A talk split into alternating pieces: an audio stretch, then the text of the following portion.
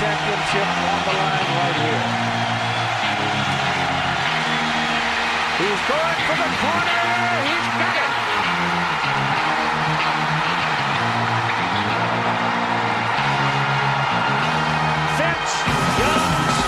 Hello, welcome to Fourth and Five, your Longhorn Nation podcast. I'm your host, Will Baser, and I'm joined alongside by Darius Terrell as always. You guys listen to the Horsecast channel, which you guys can find on any podcasting platform out there. Today, we're going to be going over the Colorado game through the lens of the rest of the season and then going forward. What do we think about Bijan Robinson? What do we think about Casey Thompson? What do we think about this defense? What do we think about Tom Herman? We'll give you the scoop and then look at the whole season in review. Darius, how are you doing, man? How was your game day watching experience? Watching the Longhorns whip up on Colorado 55 to 23. Uh, that was the Texas football I grew up watching. I remember the uh, Big 12 championship beat down to Colorado where Andrew Kelson knocked out Joel Klatt. So it was a little bit nostalgic for me, but I enjoyed it. I know a lot of other uh, folks that watch Texas play on a regular basis enjoyed it. Some folks probably didn't enjoy it too, but we'll, we'll talk about that later, right? Yeah, I know some people are probably annoyed in the same way they were annoyed about Kansas State and giving them the question of where was all this talent this entire year. However, I think we need to get this out in front of us before we get too far out ahead of ourselves. The fact that Colorado is bad.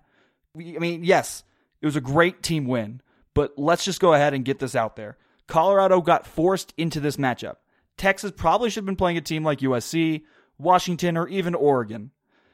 Karl Dorrell is a good coach. He's a really good coach. He's a you know, he took a team that really should have had no business winning any games this year and made them 4 and 1. He came in after Mel Tucker left for Michigan State on February 12th. He came he was hired February 23rd and then the coronavirus hit March 13th. So he had 3 weeks as the head coach of Colorado without any coronavirus issues. Their first real football practice was October 9th. That's when they were first able to get on the field and start practicing whatever Karl Dorrell wanted to put on the field. So Colorado was dealing with that the entire season. Literally, they had one notable player at running back, and that is Texas' specialty is stopping the run. Colorado's quarterbacks also missed a lot of open throws, including three downfield on busted coverage and a drop touchdown. The plays were there. Colorado couldn't make them. It's large part because they never got to practice with each other because of the. I mean, really, this is one program that was heavily affected by the coronavirus and just unluckiness of coaching, hiring, and timing and all that. On top of that, uh, you know, getting put into a bowl where they are just severely outmatched talent wise. Yeah, and they were also missing guys on top of all the stuff you mentioned about the super late start, you know, first practice being October 9th. And, you know, it's just now, um, the end of December. Hadn't been long at all. It's been what, about 10 weeks? Um, mm-hmm. but, um, you know, that's less than we get, you know, doing, doing freshman football time to get together. That's really crazy. But they also had guys suspended for that game. Um, they were missing a starting wide receiver, missing their starting center. Um, their best player on defense was a linebacker. I believe his name is Jake um, Landman. He got injured last in the last game against Utah where we saw Ty Jordan run all over him. Um, they were missing their best player on defense. They were missing two other starters on the defensive line. That was a really, like you said, on, even on paper and in reality, so it was it was a mismatch. At the same time, it was still, from my point of view, it was good to see Texas actually put it into action. Put away an inferior opponent like they did against yeah, Kansas State. Right for the second opponent in a row. I mean, you you know that looked like old Texas. They were you know beating the crap out of people, and again, both of those teams were banged up. Both of those teams don't have anywhere near the talent that Texas does. But Texas should still receive some credit, and Tom Herman should receive some credit for them doing what they're supposed to do. Yeah, yeah, I agree. Uh, it took a little while, but Texas did what they had to do. Let's go ahead and look at this offense in this game and going forward. And you have to start off with Sam Ehlinger and what happened to him. You really hate to see the guy who is really the burnt orange hero, the guy who, you know, the broadcast made it well aware that he grew up rooting for Texas. He is the dream for every kid who grows up in Austin rooting for Texas. You want to be the starting quarterback, you want to be the guy who wins there and does really well. He did phenomenal here. He really did. Did he bring Texas back to where Texas wants to be? He got them damn near close. if his legacy is that he came here and he put all of his heart into this program and he he brought Texas four bowl wins, I think that's a great legacy. It's not, you know, he he's near Colt McCoy and Vince Young and James Street, Bobby Layne. He isn't quite there yet. If there is a tier two, that's where he is, and I think it's it's him and not many other guys. Yeah. Um. So uh, here's the thing, and um, again, I've we said I've said this before on here. Um, a lot of respect for Sam Ehlinger as a competitor. There's no question as far as you know the college football purist. You know the person that's you know it's all about you know, my school, my alma mater. You know, it's not about the players. You know, he, he's the guy that fits that college model that a lot of folks still subscribe to. You know, the Tim Tebow kind of guy where I'm not playing for money. You know, everything's fine at home. It's all about you know, representing the team I grew up rooting for and putting my all into this program and representing the Burnt Orange. He's done. He's been a great representative of the program, and um, he's a guy that's gonna. I mean, he's gonna he's gonna represent the program the rest of his life. You know, they don't have to worry about him doing that or shaming the program in any type of way, um, as some others have um, in the past. As far as being um, on the field, we talk all the time. You hear chatter all the time, and I've I've talked about you know how being at Texas, man. There there are a lot of talented guys that they do great things in practice, and they they didn't get the opportunity in the game. Y'all talked about John Harris being a guy that broke out his senior year. Um, excuse my language, but bullshit. Um, John Harris kicked butt in practice on a weekly basis while I was there, and he never got an opportunity. And when you see a guy like Casey Thompson, who's been in the transfer portal, you know, behind the scenes, you've heard, you know, hadn't always had nice things to say about being at Texas, to see him get his chance and to see him be so prepared and look so good. I just, Texas hadn't looked that explosive all year at any point, except maybe was that the Texas Tech game where it was that ridiculous shootout. But having a guy back there that's a true dual threat, not a, not a, you know, fullback run you over type of guy um, you, you see what it opens up and you see all the, you know, different things, the way it just, everything runs so much more smoothly. I just think we've seen Sam Ehlinger's, we've seen this program's ceiling with Sam Ehlinger being in charge. He's had four years now. I'm ready to see something different. And if it looks like what we saw last night, truth be told, Will, it should have happened a long time ago. Yeah, but you really, you know, Sam Ehlinger was a team leader. He's a guy who everybody on that team loved. I, I don't think I, I, I haven't seen that confirmed anywhere. I, you know what I'm saying though.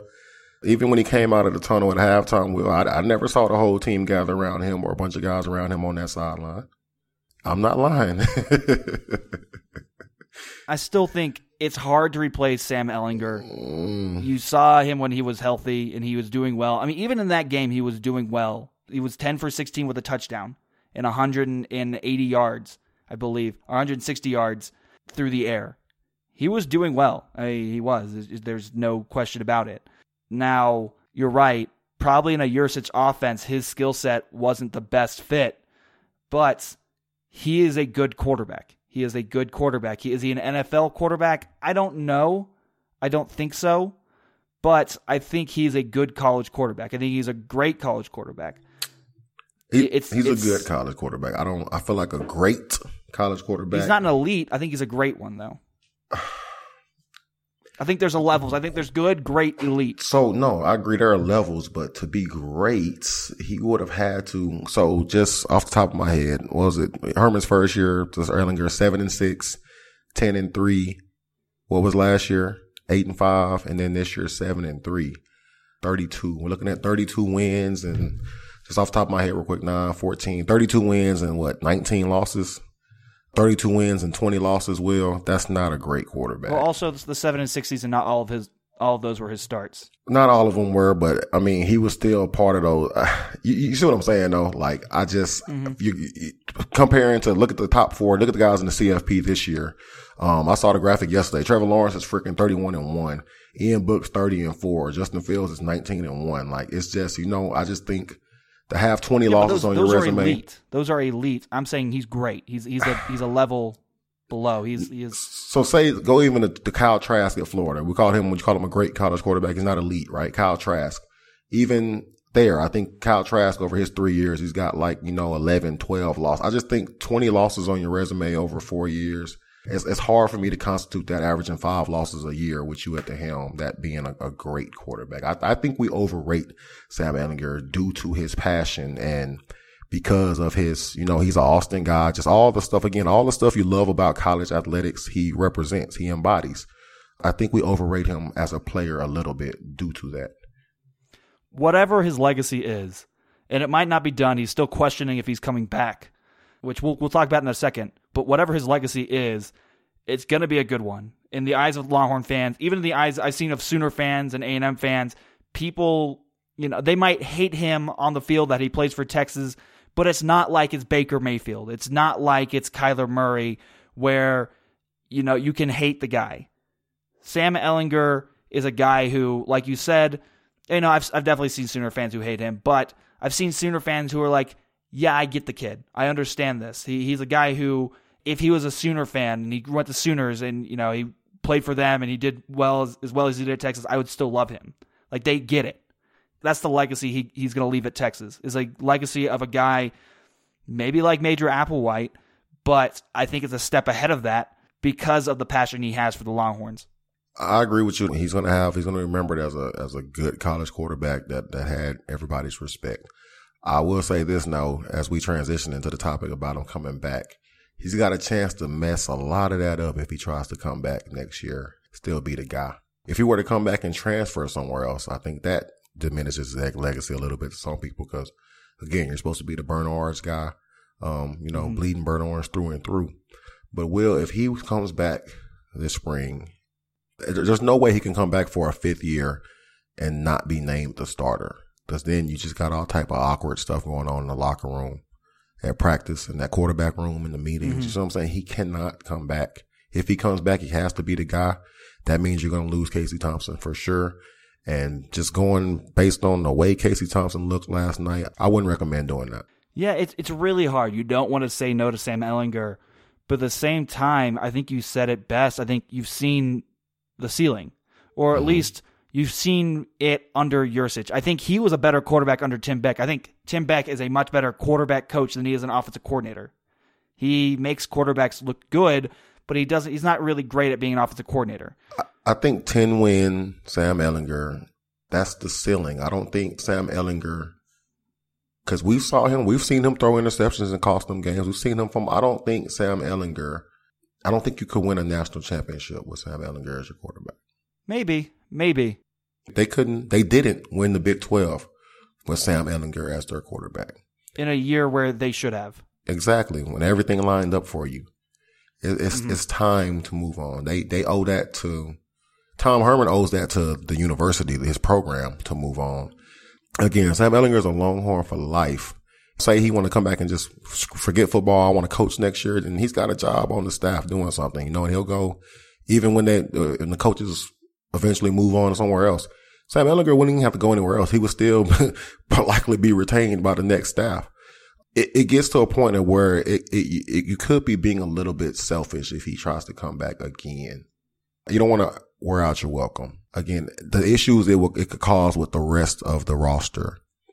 You know, I don't think that's, that's something that we need to think about as well. What kind of trickle down effect does bringing Ehlinger back have on other people? Is that what the receivers want? You know, is that what guys on defense want? Is that, of course, it's going to cause issues in that quarterback room.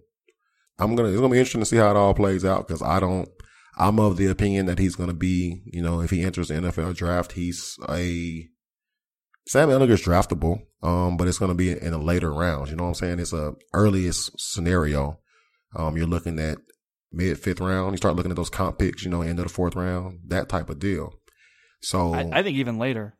Yeah, it's uh, likely. Six yeah, yeah, it's it's later. So I just think um, he owes it to himself to move on. I'm, I'm sure he's already graduated and things like that. Man, move on take those next shots, take the shot at the league, and then you know if it doesn't work out, he got a hell of a cushion to fall back on with, with all his ties to the university. 100%. I 100% agree with you. I think Sam Ehlinger really worries about his legacy. It has been made known. And he's worried that if he doesn't come back, his legacy is going to be that of 1 and 4 against OU and you know couldn't get it done. But at the same time, I don't mean to interrupt he, you. What difference though? You said his legacy against OU is one and four. What difference does it make really if it becomes two and four? You know? Yeah, it, it and on top of that, he can hurt his legacy more if he doesn't do well five, coming to the next year. You're right. I completely agree. So let's go ahead and look forward. Uh, if Sam Ehlinger does not come back, you have a quarterback battle in this room. And it starts with Casey Thompson. Let's look at what we Casey Thompson did against Colorado here. He did phenomenal. Yes, again, it's against inferior competition, but just as you're able to tell that Bijan Robinson was special against competition from Tucson, you can evaluate Casey Thompson's performance here.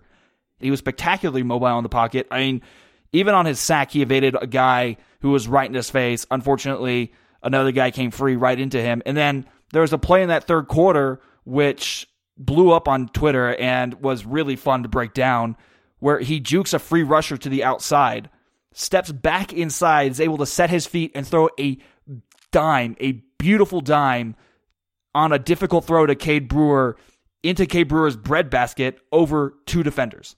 That was a mind blowing throw. And on top of that, he has tremendous touch and accuracy. I mean, you know, just on that play alone, you can see that. But you saw that on other occasions as well. You saw that on the 25 yard touchdown to Josh Moore, where he threw it over three guys to the position where Josh Moore could bring it down. It was a long throw, great throw. He threw two balls to Marcus Washington that were pretty good. One I had a little bit of an issue with, but the other one where Marcus Washington got defensive pass interference out the wazoo, he threw it where Marcus Washington could get it. And it was a deep throw. It was beautiful. And I'm not even getting to the Kelvontay Dixon 73 yard touchdown throw where he didn't even set his feet, but he threw an absolute dime. That's something that you've seen, unfortunately, Ehlinger miss time and time again this year. Yeah, um, just going back, me flashing back, I remember, um, you know, looking at Casey Thompson as a recruit.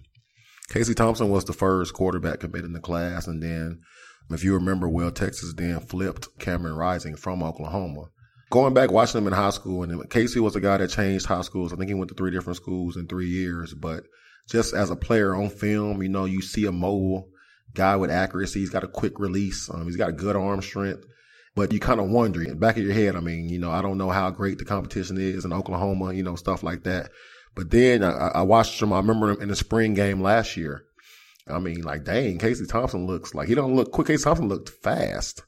The exciting part about it and why I think it works in Yurcich's system, even though we've seen now that Yursich doesn't prefer a, mobile guy, it works with Casey Thompson because even though he is mobile, he is athletic, he can run that's not what he really wants to do. He does it as a last resort or if it's called on, you know, certain plays. Casey Thompson, the guy, he wants to throw the ball. Even when he's moving around in the pocket on that play you talked about where he stopped and, um, stepped back inside, his eyes were down the field the entire time. Whereas, and I, I'm, I'm kind of starting to understand a little, even though I'm not happy about the decision that they ran off to Quentin Jackson and, and Jalen Milroe there are some guys, those athletic guys, and I think it was the case with Ja'Quinden on that play in particular you just talked about. When he would have stopped to avoid that defender, that's it for anybody else downfield. Those eyes are going down. He's about to take off with the ball, right? But we saw Casey reset his feet, lead his guy. he threw that from the near the left hash to the damn near to the numbers on, on the right side. And it was just, that's, that, that can't be taught. And that's what starts getting you excited. And then you start remembering, well, Casey Thompson's dad played college football. Paul Thompson was quarterback at Oklahoma. I mean, he's got it in his blood. And no, don't don't remember anything that happened at the Sports Illustrated. I mean, I guess you can because oh, he was an OU player back then, but let's push that to the side. well, I'm just saying, he's he's got he's got a I'm baller. He's got baller blood. Right? No, I get it. Now, and this is the thing. I really, I'm not even real familiar with the whole situation with with with with his dad. But I heard some stuff that happened. It's in his blood. It's exciting watching it translate because again, I've always assumed that man, it's gonna be Hudson Card's job and everything, but you can't just give that man a job based on what he just put on tape um, in front of the country. You even had guys like Louis Riddick, um, who's on ESPN every day. Right now, he's interviewing for you know four or five GM jobs. Go, hmm, Casey Thompson, and made a made a gif about him taking notes. Um, Right. It's it's exciting, man, and I just think I think it's his time. And I and I'm a guy that wasn't a um, I wasn't super high on Casey Thompson. I thought he would eventually be a guy that transferred out. But um, I'm I'm I'm putting some respect on his name right now, and I'm not trying to get you know too ahead of myself. Again, like we mentioned, Colorado is not a very good team, but just the decisiveness, everything just looked it looked well, it looked it looked really really good, man. Yeah. Eh, on top of that, if you bring Casey Thompson in and he's the starter, you can sell I guess he has three years of eligibility left, but you can mm-hmm. sell Hudson Card on waiting and say, hey, wait for a year or maybe even two and let Casey Thompson take control. And then you're going to have two or three years of eligibility behind him. And he's supposed to be Card's supposed to be a guy that's a you know he grew up in Austin. Supposed to be a guy that bleeds burnt orange, right? Yeah. Okay. So I think that if Casey Thompson wins, you could keep your quarterback room healthy. hmm Potentially, potentially, if you can really give Hudson Card the hard sell. What if Hudson Card were to win? If Hudson Card were to win, I don't think Casey Thompson's staying, and then you have Hudson Card and a true freshman, and then a backup, a, a walk on as your third string. And you're probably not getting a grad transfer to come in, right? Because he's going to already know you're going to play the freshman, the red, the red shirt freshman, right? Yeah, no, exactly. 100%. But at the same time, let's not Garrett Gilbert, Casey Thompson.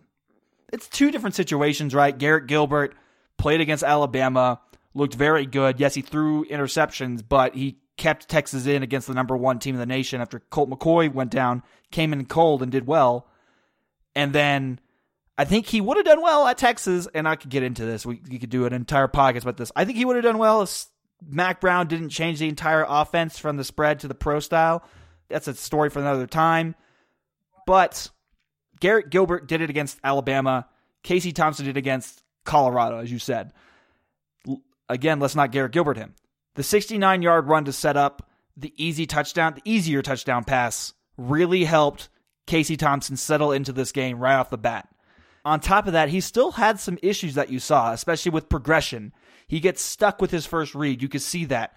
And you saw that, especially when he almost threw that pick at the beginning of the fourth quarter. He absolutely stared down Josh Moore, stared him down some more, and then tried to force it into a, a guy who was right in front of him, right in front of Josh Moore. Completely covered. He really didn't get past his first read a lot of times, but luckily Texas just was able to out talent them and he was able to put the ball where it needed to be, which is great. That is a problem that Casey Thompson has had, and you still saw it in this game. Is he he has trouble getting past his first read.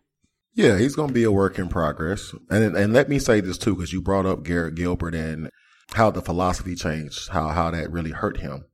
If Texas does end up moving on from Tom Herman and a new offensive staff has to come in here, pretty much everything we saw, I feel like you kind of have to throw it out because it's it becomes a new system, kind of like what Garrett Gilbert went through. He ended up he went from even though he didn't have a coaching change, they changed the way they were doing everything. He ended up it's a new philosophy.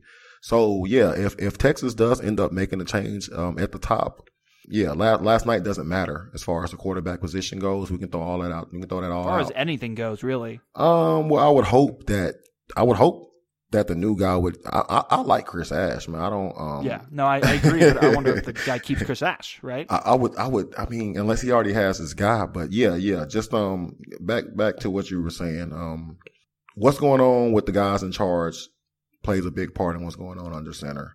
I'm I'm one of those guys that I I, I want to roll. Last night has me excited. I, I'm I'm not buying. I'm not drinking the Kool Aid. I understand Texas has won four straight bowls. I saw you know CJ making posts, folks saying stuff like, "Hey, here we go again. Here goes Texas. You know, ranked in the teens, big bowl win, whoop somebody's butt. Here we are, top ten or right around the top ten heading in the next season. Rinse and repeat. I don't think that's that type of situation here again. You're gonna have a new quarterback heading the next year you know, uh, reasonably, it's reasonable to think you're going to have a new quarterback heading in the next year. You have a new ceiling for the program that we don't know yet or haven't seen yet. I think there's reason this time. Eh, I mean, there was reason to be excited last year. There's reason to be excited after Georgia. I'm, I'm, I'm going to backtrack on that. I, I don't know. Well, I don't know how to tell people to feel about this. I, I'm choosing to be excited about it, but um, this is tough. This this is a weird spot right now being a Texas fan. It's weird. It's weird. Yeah, deja vu. Casey Thompson, there's other issues there that you can see if you're really breaking down the film, where he puts the ball and certain parts. You know, yeah, he was throwing a bunch of dimes, but there's a few plays I could break down and really nitpick where he's throwing the ball, where which shoulder he's throwing it to, and how that allows a cornerback to make a play on the ball. He's he's not going to be perfect. But I think we've exacerbated the Casey Thompson conversation mm-hmm. because again, the quarterback battle is still going to happen next year, and Ja'Quinden Jackson left. We should talk about that because again, it sets up for a quarterback battle, and really, this has been a situation that's been coming down the pipeline for quite some time now. Is Texas is setting up for a thin quarterback room going into next year with Ja'Quinden Jackson leaving. it really sucks that Ja'Quinden Jackson was not going to get his chance.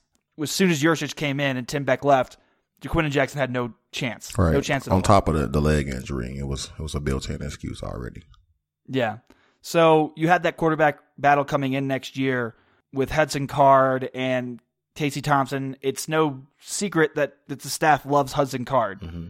It's going to be interesting what happens, especially with this, if they're forced to use Casey Thompson over Hudson Card. What did you think about them pulling Card at the end and putting in the um the walk on? Isn't he going to be back next year?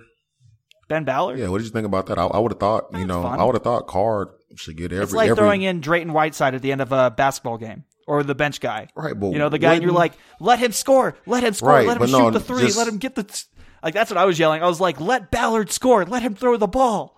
But just thinking with eyes towards next year and towards the spring and the in the QB battle, I think a little bit of opportunity was missed there. If if you know Ballard's not seriously going to be considered given the opportunity to compete for the job, right? Mm-hmm. Those snaps, I mean, it, it can be argued that those snaps should have went to Hudson Card. You know, you want to get as much film of them as as possible. Yeah, probably.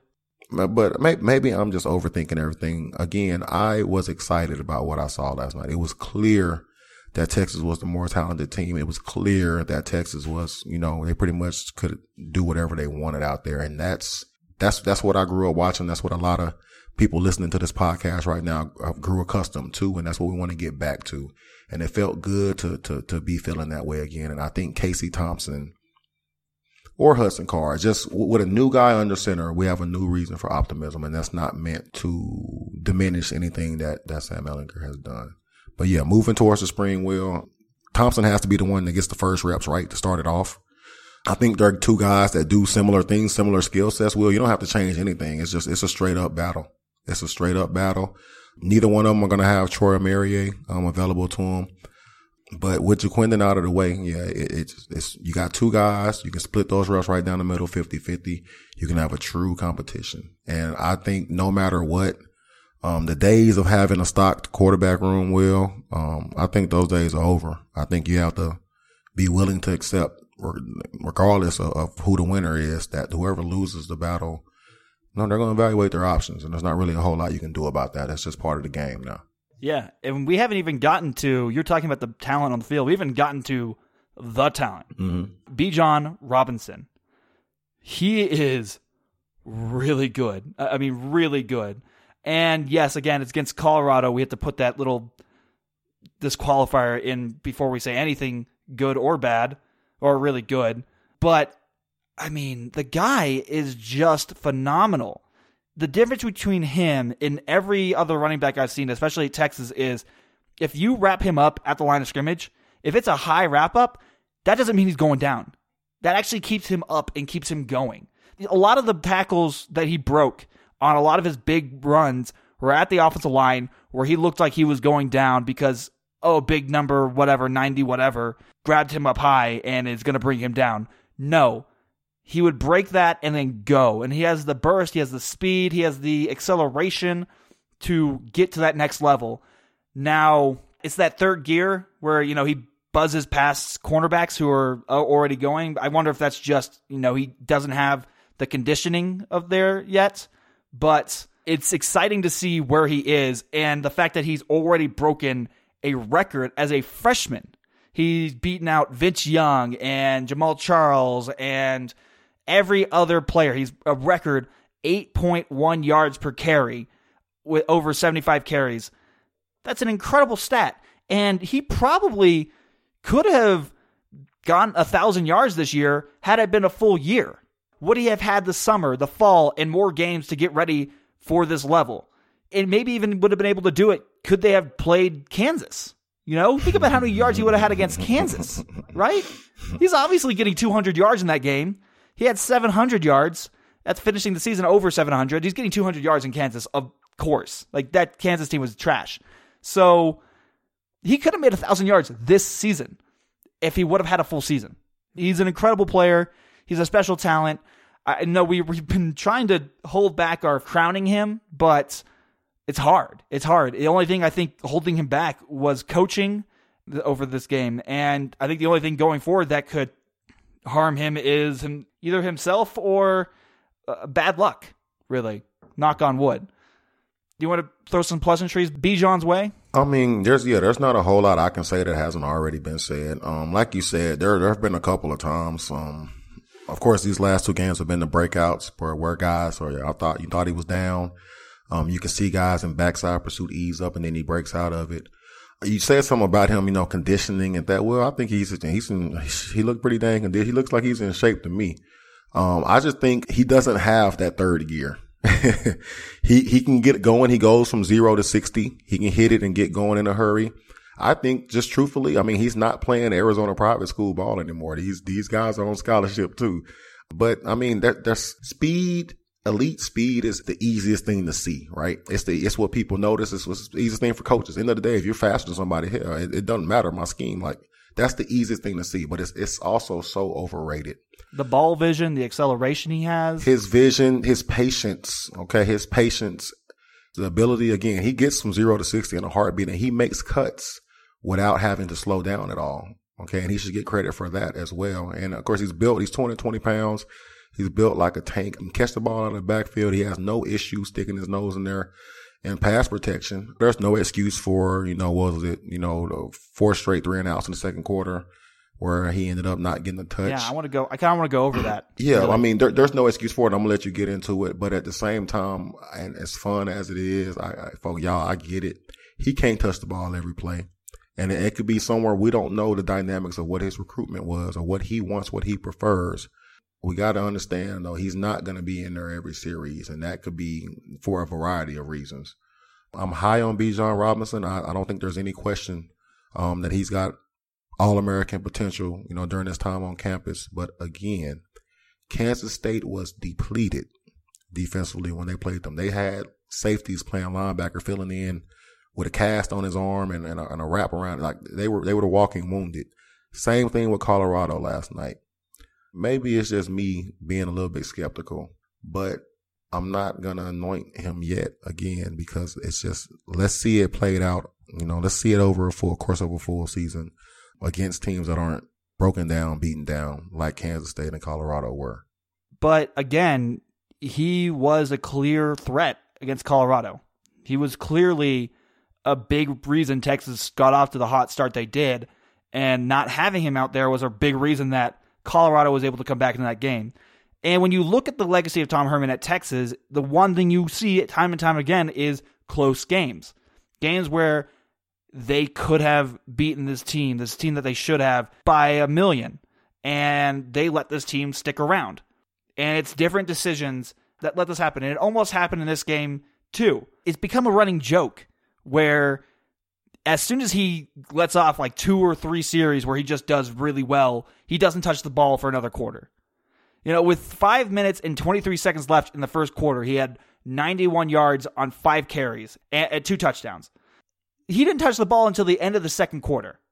After that, the first three and out was two deep balls and then one screen to Jordan Whittington. Now they're trying to get Jordan Whittington in the game, and once he was in that game, he was he did really well once he got free, but he didn't have Bijan Robinson on the field. The second three and out, it was after Alfred Collins' interception, which we'll get into because that was insane. The first play was an outside zone using Roschon Johnson. The second one was a middle distance completion and then Ehlinger forcing a throw to Josh Moore to the outside. They weren't worried about the run after Bijan Robinson left the field. Hmm. They were backing off on third and longs.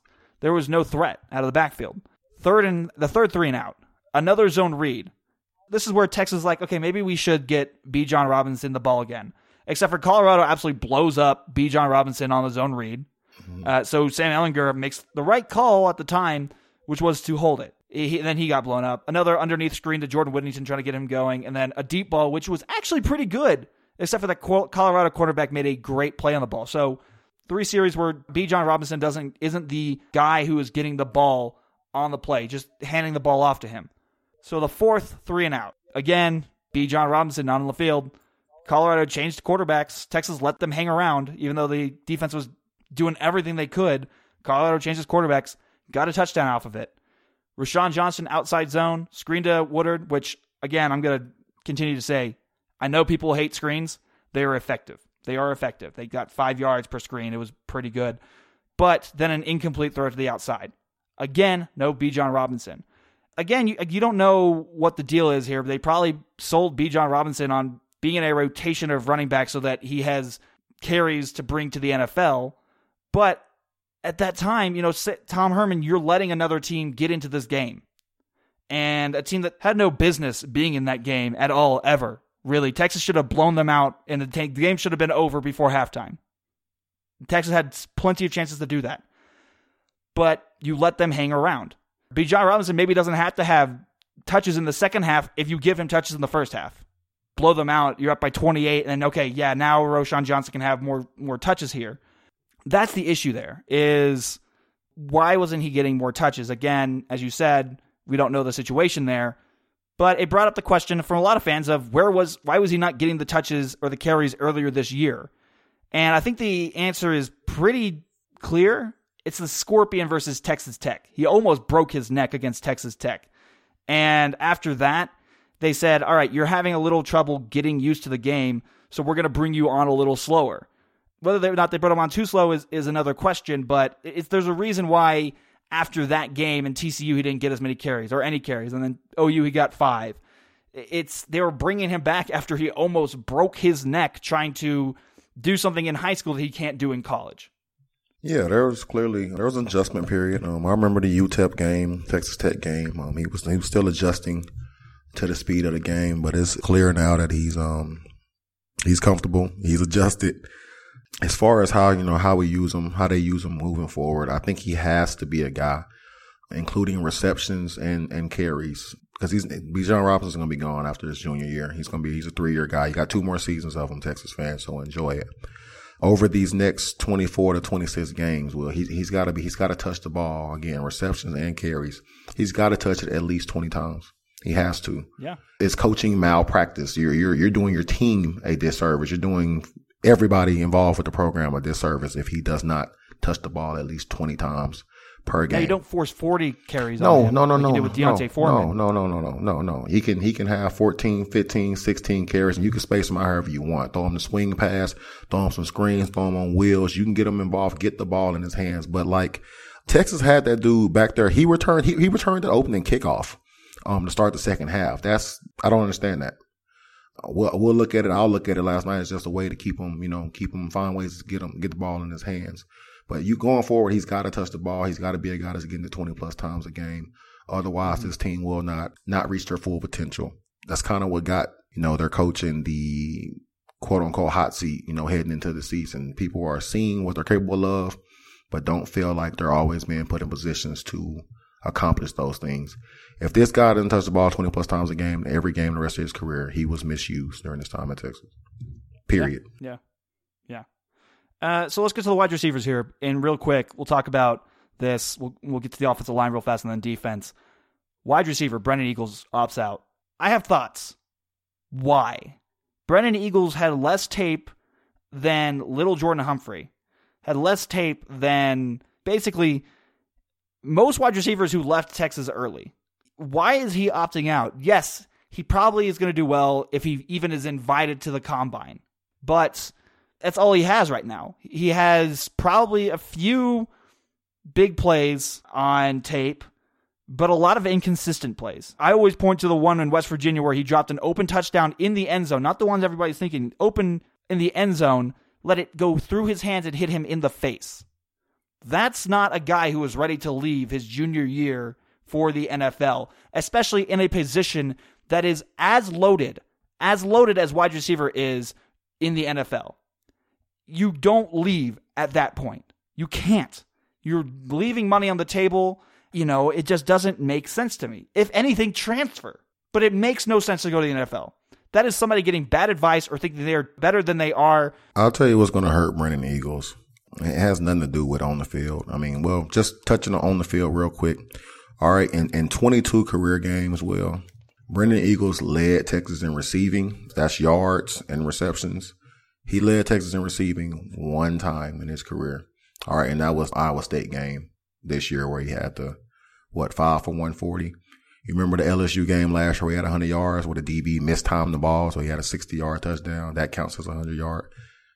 The on field production is not there, but also when these guys come in and they start asking his coaches and they start asking, you know, weight room, you know, GAs and and folks that have dealt with him over these past um, three years. You got to remember, Brennan Eagles is the same guy that skipped practice last year and got himself suspended and things like that. There's going to be a list of off the field stuff. And we're seeing it happen right now with um with Dwayne Haskins with the Redskins. He was the first round pick, Will, and he just doesn't understand what all goes into everything that goes into the process of being a professional football player.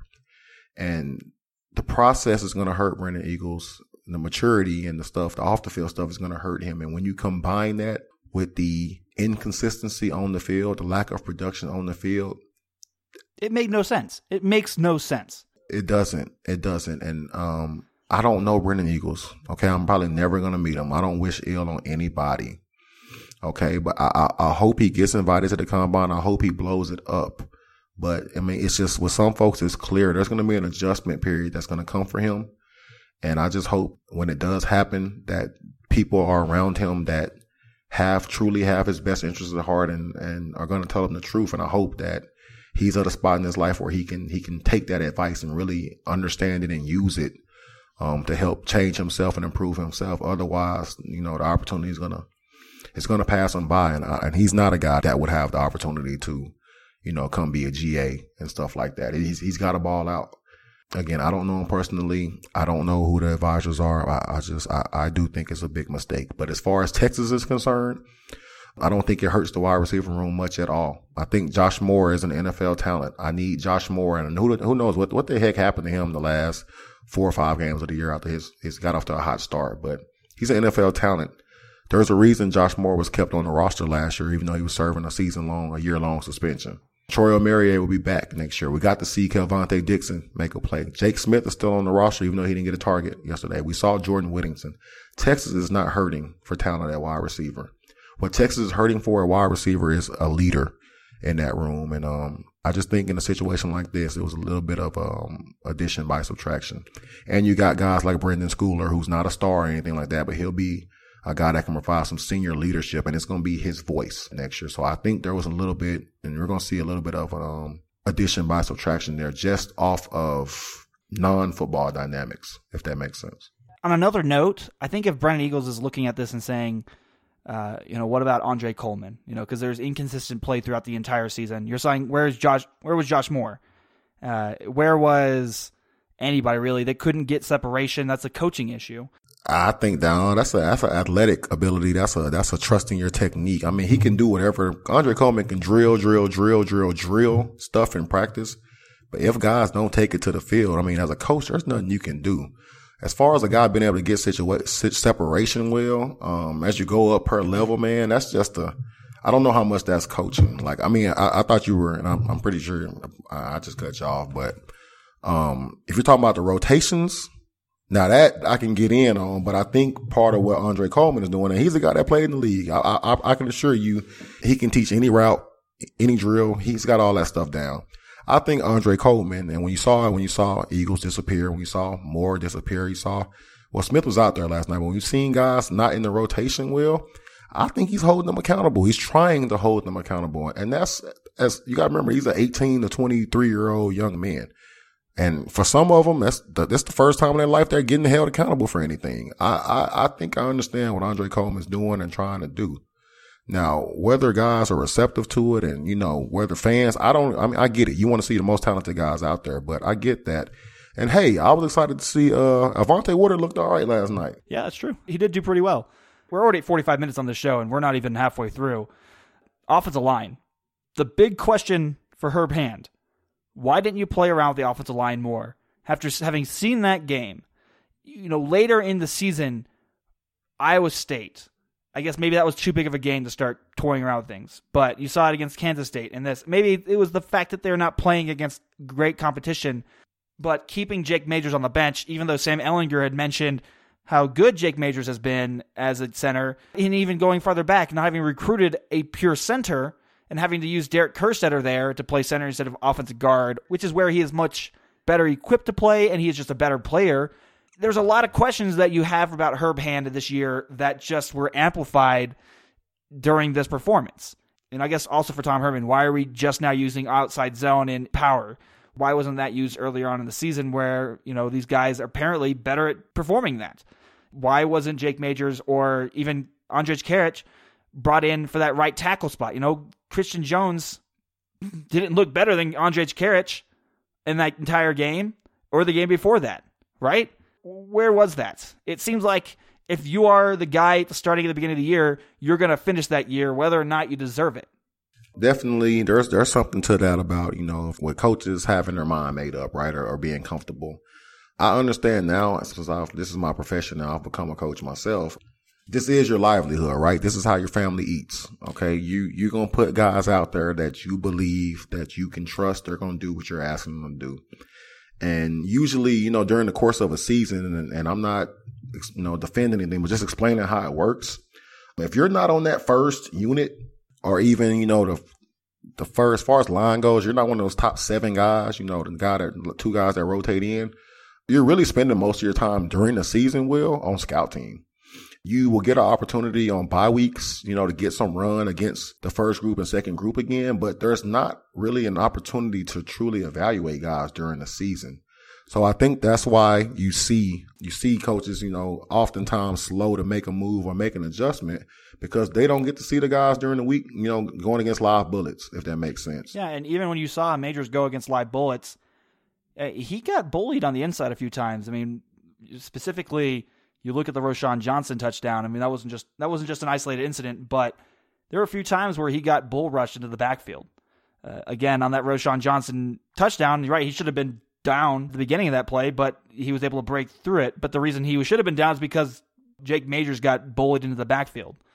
I see what you're saying. You don't get to really evaluate these guys going into the year, you know, after fall practices. And what you were saying too about Majors, about them still, you know, getting pushed back. I mean, you got to understand they're fresh out of high school and you're on the interior. You know, you're in there with some 320, 330, 340 pound guys. Like, it's very reasonable to believe that Jake Majors needed some time to get his butt in the weight room and get a little bit stronger. And he wouldn't have looked that good against Iowa State, Right, who had right. a really, really good defensive line. Right. He would have struggled this earlier in the season had he been in there. And, you know, so I, I understand it.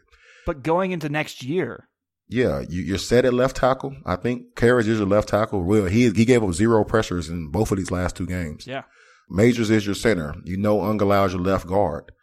You got Denzel Okafor coming back. I was very excited last night to see Tyler Johnson um, play the entire ball game at right guard, number 72. Now, and then also you have Isaiah Hookfin waiting in the wing. Hookfin, yeah, Hookfin didn't, um, and Tyler Johnson didn't set the world on fire, but he wasn't a liability either. No, and good. then Christian Jones had the one, he probably had three really ugly snaps. And the rest of them, he was solid. Like the, the foundation is there for a, a, a solid line. And on top of that, on top of that, there's Derek Kerstetter, who, as we said before, we were, were saying, what if he just breaks it? There's no nerve damage, there's no muscle damage, it's just a clean break. Guess what? It's just a clean break. Yes, he's probably going to need three months of rehab, and he's probably going to miss the spring and maybe even part of the summer, but that means you get him back for part of summer conditioning and then all of fall ball yeah, you- that, that'd be awesome. you potentially get back a starting right guard or right tackle who is immediately draftable. Yeah, I think you will want him. I mean, he's shown that he's, I mean, he can play right tackle, but I think he's shown that he's at his best playing that guard position. But what that would also do, and I don't know how that would make some other guys feel, whether they would want to leave or not. But if you get back Kerstetter and you, you know you got Okafor coming back, Will, you don't really have to go out and find a grad transfer No, anywhere. that's your that is your grad transfer. You've got what you need. And now we go from bashing Herb Hand to truthfully, shoot, it seems like he's got a pretty solid thing set up. Part of the issue with him too is, is recruiting, you know, the on paper um deal. It doesn't look good on paper for this this upcoming cycle, but I'm it's, it's hard for me to criticize Herb Hand going by what I've seen from these young guys the last two weeks. Yeah, but then you also have the rest of the season you're looking at, right? Where you had an entire two seasons to teach them the inside zone and they just couldn't do it. But we'll talk about our Herb Hand stuff a little bit later. Let's get into the defense. We're what 55 minutes into the show right now. We're just getting to the Yeah, defense. if, if y'all are still here, if you Yeah. haven't yet, if you're st- if you're still here, going. let's get into defense because Texas over the past three defensive co- three four defensive coordinators. We talk about Greg Robinson. They've always had a great first year, a great first year. You know, you, you saw it with Vance Bedford, who had a really good first year, and then his second year was historically poor. Todd Orlando. Everybody was like, oh, he's going to leave for a head coaching job after his first year, and thank God he stayed for a second year. And then after a second year, you get you get rid of him because it was historically poor. Well, now you have Chris Ash, and this year, yes, it started off poorly because again, we've talked about it. The coronavirus actually affected that side of the ball, but is he going to have that second year where most defensive coordinators in the Big 12 have of some difficulty? Here's why I think we should have faith in Chris Ash is the game against Colorado. What you didn't have for Vance Bedford and Todd Orlando going from year one to year two was returning production. Each time they lost a ton of guys. Vance Bedford, it was Malcolm Brown and his entire you know, the cornerbacks and, you know, the Quandre Diggs and the linebackers and all of that. They went from that to, yeah, okay, Malik Jefferson's out there. But it's again, it's it's from seniors to freshmen.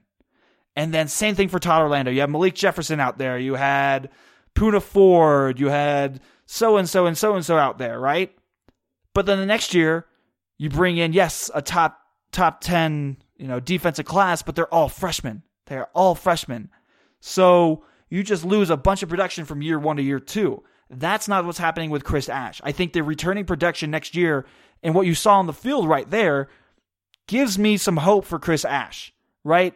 He's able to use a scheme that's going to work pretty well at Texas, and on top of that, have a bunch of returning production come back. You know, yes, you're not getting Caden Sterns back, you're not getting Chris Brown back, you're not getting Joseph Ossai back, but just basically everybody else is coming back, right? I think the real question for him is year three if he gets it. Yeah, I'm. I'm gonna just focus on it's going. What will be year two and heading into year two, but um, the progress we've seen from Ash this year has been extremely encouraging. I'm a Chris Ash fan. It seems like his guys. Um, there's not a lot, a lot of thinking or hesitation going on. I like the position he's put guys in on defense.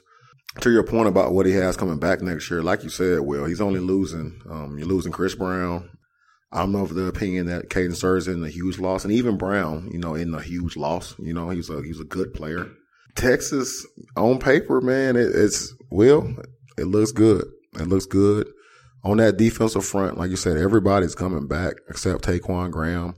Um, I do think he was missed a little bit last night. Vernon Broughton is not. He he still needs he needs time to get stronger and get in the weight room. There were times where he was not not not moved off the ball. There's times where he was blown off the ball. Okay. But um, Alfred Collins is a stud. There's no oh mean, we don't. This, this, can we, yeah, can we I'm take a break, a lot time out, and talk about that interception? I was gonna say I wasn't gonna spend a whole lot of time on it, but um, go ahead. Have you ever seen something like that? I saw Ja'Tavion Sanders. Remember Ja'Tavion Sanders highlight? He Yeah. got a one-handed pick on there of a screen. That was probably the only other time. I think I underevaluated Alfred Collins going in from high school to college. I thought it would take a little bit more time for him to get to the next level because he was very raw in high school. He played very high and everything. I think Oscar He's Giles. still raw, but yeah, yeah, I think Oscar Giles is a, a big reason for the jump of Alfred Collins, Sawyer Goram-Welch, uh, y- y- whoever, right, on that defensive line. Moro Ojomo, Devondre Mm-hmm. Sweat, Keondre Coburn, Oscar Giles, and Mark Hagan. They are a power duo at that defensive line. Yeah. So while I was at Texas, Oscar Giles was there, and I feel like I've said this before. I thought he was a tremendous coach. I thought Duane Akina um, was a tremendous coach, and even as a kid, even though I was playing on the other side of the ball, I, I just I admired the way he and he had time for all of his players too. He's teaching all of them. He's coaching all of them. Oscar Giles is a gym. You know, some guys, you know, also will like I don't know if he's ever thought about being a defensive coordinator. But some guys are just born to, you know, coach that position, to be an assistant. And he is, he's tremendous at what he does. And, um, man, Texas fans, uh, regardless of what happens with anything, um, I, I think Giles is a shoot. Giles, Giles should have a, Lifetime contract at he, Texas. he should have a lifetime job to be a defensive, yeah, defensive line coach. Cause he, all he Yeah. does is produce and he's done it his entire career. He even did it at freaking Houston. Houston put three, four defensive linemen in the league during his two, three years there. So Not named Ed Oliver. Right. Yeah. Um, you won't find a bigger advocate for Oscar Giles and, and, and his value than myself. All the talent is there on the defensive line for Texas next year. Alfred Collins, Keondre Coburn, T'Vondre Sweat. They just need to find somebody that can rush the passer. Um, Yeah, that jack position is kind of a concern going into next year. Jett Bush and Reese Laytow. I think Texas has to improve at that position, but everywhere else, man, it's, it, it's sure looking good on that defensive front. Yeah, you you love Jett Bush. You love. I mean, I've loved Jett Bush ever since I saw I his do highlights. not. I do not love Jett Bush. I like his heart. I like the guy's heart. I like the guy Yeah. how he plays and how strong he goes every play. He's a guy who has grit. He's that guy. You're, not winning a Big 12 championship with Jett Bush as your starting jack. No disrespect to Jett Bush. Yeah, no, I, and that's what I'm saying. He's not the answer. He's not.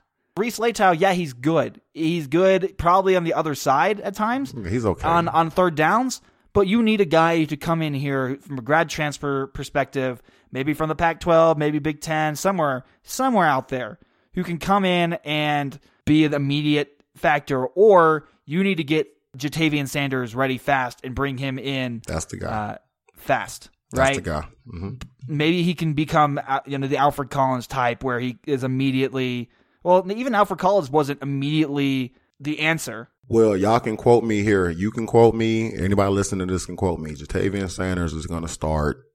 How many games we play a year? 12, 13. Ja'Tavion Sanders is going to start double digit games next year. Yeah, maybe, but I think you still should bring in a grad transfer to and they are looking at a grad transfer right now to help bring Ja'Tavion Sanders in That's fair. know a little slower. That's fair. I would. I would. I mean, that makes plenty of sense. If you can get one, I, I'm. I'm with it. I'm not going to put all my eggs in the Ja'Tavion Sanders basket at Jack, a position that we've seen is very, very important. I will. I'm putting all my Easter eggs in that basket. Yeah, well, I mean, you've done that before. Uh, I guess it worked out at linebacker, right? You thought, you know, oh man, we're missing on Schooler, that we're screwed. But another position to be very excited about there. I think you extend Coleman Hutzler right off the bat. Like that dude took a position that was a liability, a huge liability coming into this year, and turned it around. I mean, come on, let's talk about DeMarvion Overshown. My God, that guy is incredible. Uh, He's the only guy who I know can give himself two nicknames by himself and it be okay. You have Agent Zero and the Arm Bandit. I think Arm Bandit's amazing. What the Arm have you seen you, you seen all the Yeah, tweets s- I saw with all the yeah. armbands? Seen Branding, that this morning. hashtag branding, man. Yeah, I don't know what the, he's tripping with all them bands on his arm. Oh, it's hilarious. It's hilarious. I'll let him do it as long as he can continue to do this, which is one forced fumble, one fumble recovery on that forced fumble, an interception, another almost interception, two pass breakups, six tackles with one tackle for loss. The dude from the beginning of the year to the end of the year, having an entire year with Coleman Hutzler, has been transformed. He is exactly what you need in this day and age as a linebacker. Thank God he's coming back next year along with John, Juwan Mitchell. The only problem I have with him right now is, my God, make better decisions when you're going down for tackles, right? What is targeting?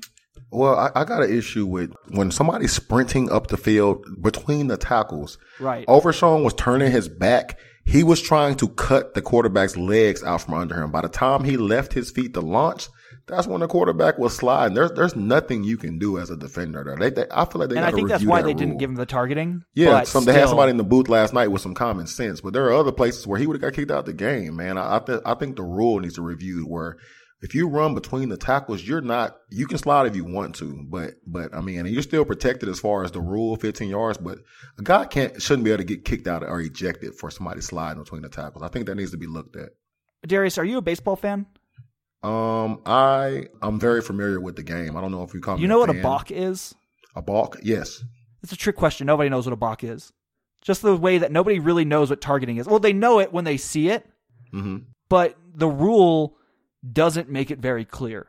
Basically, at the end of the day, it is just the ref saying or the umpire saying, "Please don't balk. I don't- Please don't target." Yeah. So with the targeting, here's my thing with targeting. I think the rule, and it says in the rule, but it should be all about you're trying to judge the intent. All right. If a guy's head is down, and I get it, you learn about that, but if his head is down and clearly trying to turn to the side to get the shoulder in there, it's again, they're supposed you're supposed to judge the intent. You see what I'm saying? So here's my only thing with the targeting, and I think it gets missed. Oh, there was contact to the head.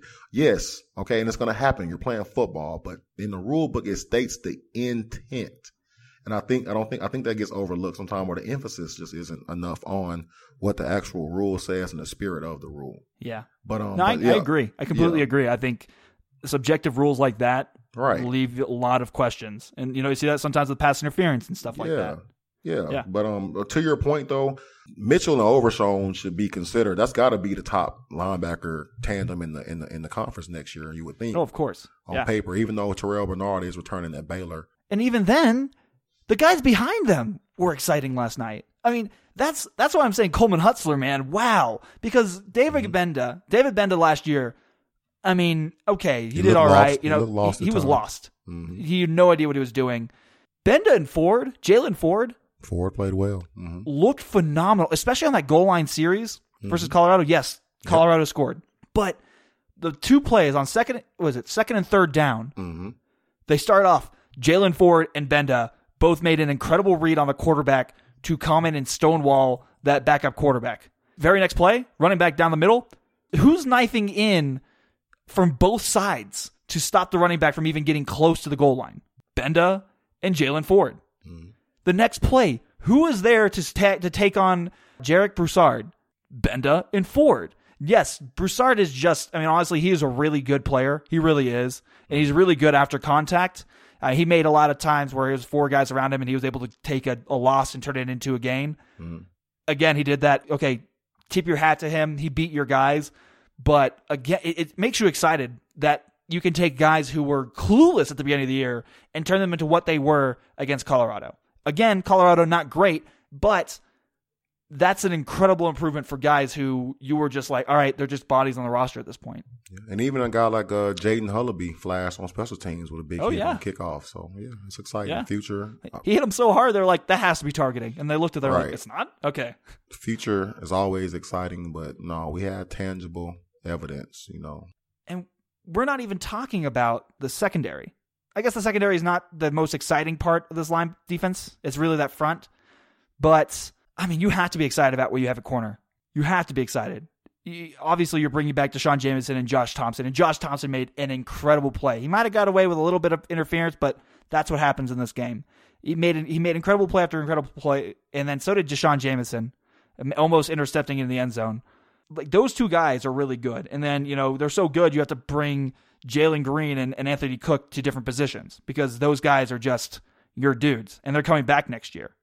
There's nothing but good things that can happen there, really. Uh, if, as long as you keep a consistent staff here, you know, on the defense at least. I think the only question you have is at, is at safety and maybe even at behind Chris Adimora. Uh, because Anthony Cook did not look great. I mean, he's looked good in other games though but Jerrin Thompson still has a ways to go. I mean, he got beat on the flag route deep that set up Colorado for their, their first touchdown. Jalen Green, you know, it's interesting. Him, he's out there. It's really interesting to watch him out there. He, he's a guy who could succeed at that position because of how athletic he is. Uh, but you know, you lost Xavier Alford this year going to USC. He's following Nivar. You have guys back there. You know, Tyler Owens maybe, but he doesn't look played- ready he either Got some run last night. it's a big question mark that safety position. I think that's the biggest question mark you have on defense going in next year, and even then, it's not that big of a question mark. Yeah, I was gonna say I don't know about it being a huge question mark. Um, I mean, I mean, got BJ Foster's still there. BJ Foster's still there. Um, he's got plenty of experience. Jalen Green has plenty of experience, and like you mentioned about his athleticism, I'm kind of interested to see his his you know when he's in center field type of scenarios, how he looks. I think he has a chance to to change the trajectory of his career because um, he's been a little bit of a disappointment at cornerback. Um, Anthony Cook's a guy. He's a guy without a position. He's he's a safety. Chris Adamore, you know, those those spur guys in a weird position, you know, they're kind of I don't know. I don't know what to think about them. But um your cornerbacks with Jamison, um Jamison is what he is. He's a guy that's gonna always and he's a little bit of a gambler. He's gonna get beat at times, but he's also got the ability to take the ball away.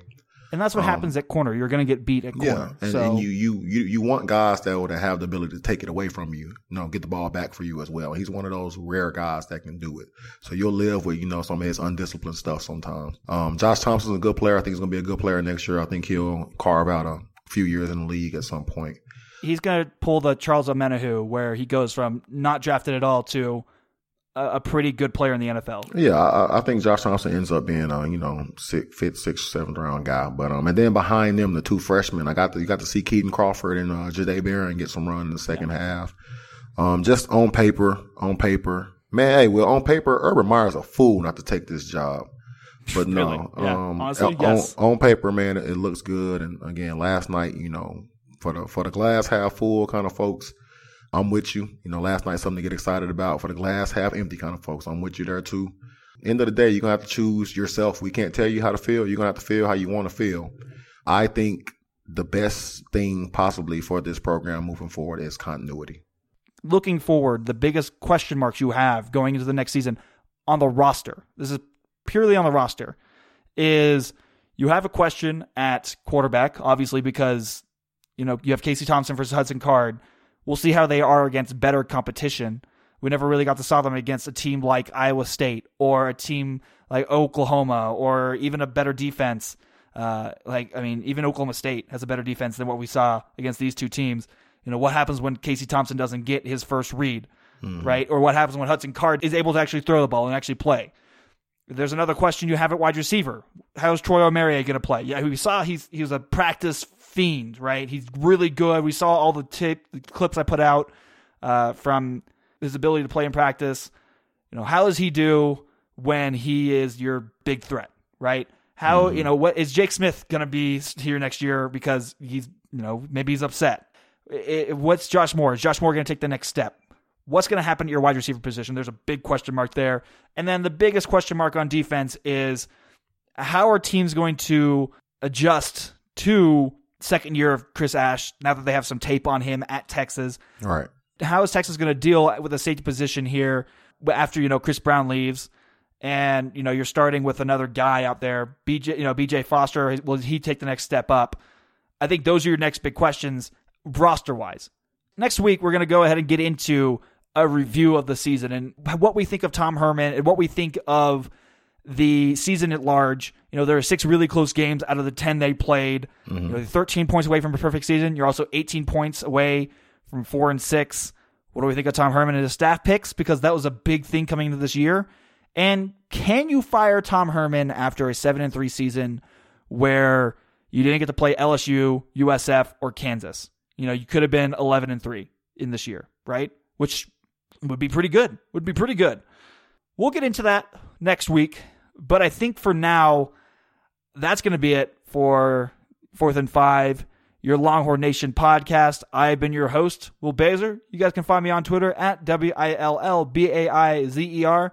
My man DT, where can we find you? Hey, y'all can find me in the same place, D T E R R E L L 05. Hit me up. A lot of y'all do. Um, I'm available. Give me a few thoughts on that Mavs beat down to the Clippers. Uh, Clippers didn't show up to play. Um, no Kawhi Leonard. Nothing to really, you know, get too high up. I mean, hell, it's third game of the season. Luka's out of shape. He's fat. Um, need to get Porzingis back. Dallas is gonna have to make a trade, man, at the at the at the deadline, and not even necessarily for this year. But um, if you want to be able to, first off, you got an expiring contract with Hardaway and Johnson, stuff like that. If they want to be able to add a star, um, Dallas has never done it through the free agent market. I think they've got to make a trade this year at the trade deadline, and who that guy is, that's what they need to be figuring out um, over the next two months or so, um, as far as preparing for moving forward. But this year, even with what they have right now with Porzingis, I mean, Dallas would have. The goal for this team is to make it to the second round. I think I don't think that changes with any move you're going to make this year. But it's early, man, and you can't you can't be into that. That Clippers game don't mean nothing. Just like the loss to the Lakers. I just thought it was the, funny. The Suns game. Yeah, that it, they didn't show up. they didn't show up at all. That was it was embarrassing from a professional so, standpoint. Any other que- any other thoughts you have? You want to leave us off on? I think Oklahoma whoops Florida's ass tonight. Even though I don't know if Texas fans want to hear that. Oh, actually, this is gonna be come out tomorrow, right? Never mind. Uh, well, you can still, you can still say that. You can still say that. Hey, um, Hey, you know what, Will? Really, we could have. There shouldn't have been a college football playoff this year. We could. We should have just skipped straight to Clemson and Alabama, and we could have been done with it. Um, this yeah. this is being forced. Most years there should be eight teams, in my opinion, so we can get in the five power fives and then three at larges. But this year we could have went straight to two, you know, straight to the championship game. A lot of this stuff is is meaningless. Even the win last night, Texas fans. So just take everything with a little bit of a grain of salt in this bowl season, and um, y'all stay safe out there, man. Stay safe on New Year's. Apparently, it's a new strain. You see the you see the COVID deal, man. Mm-hmm. All That's a new strain. United Kingdom. It's- yeah, it's a new strain and stuff. And I know folks about to be out this weekend, New Year's Eve party. I hear it changes your accent. But um, folks are about to be out, man. Just just be safe because it's it's not over. It's not over. And um, you know, I just True. just just, Stay just be safe. smart. hmm Be safe. Keep be yourself safe. And uh, yeah, I guess that's the end of the Texas season. Yep, it's over. That's a wrap. They would have been ten and three this year. How many days until spring ball? Oh, and I don't think Sam Ehlinger was injured. Hot takes. Hot takes to end it off. So you guys can find other hot takes like that on texas.thefootballbrainiacs.com. That is texas.thefootballbrainiacs.com. You can find our writing there. You can find, uh, you know, updates on the potential of a coaching search or getting new commits and whatnot. All your info and all your news is right there.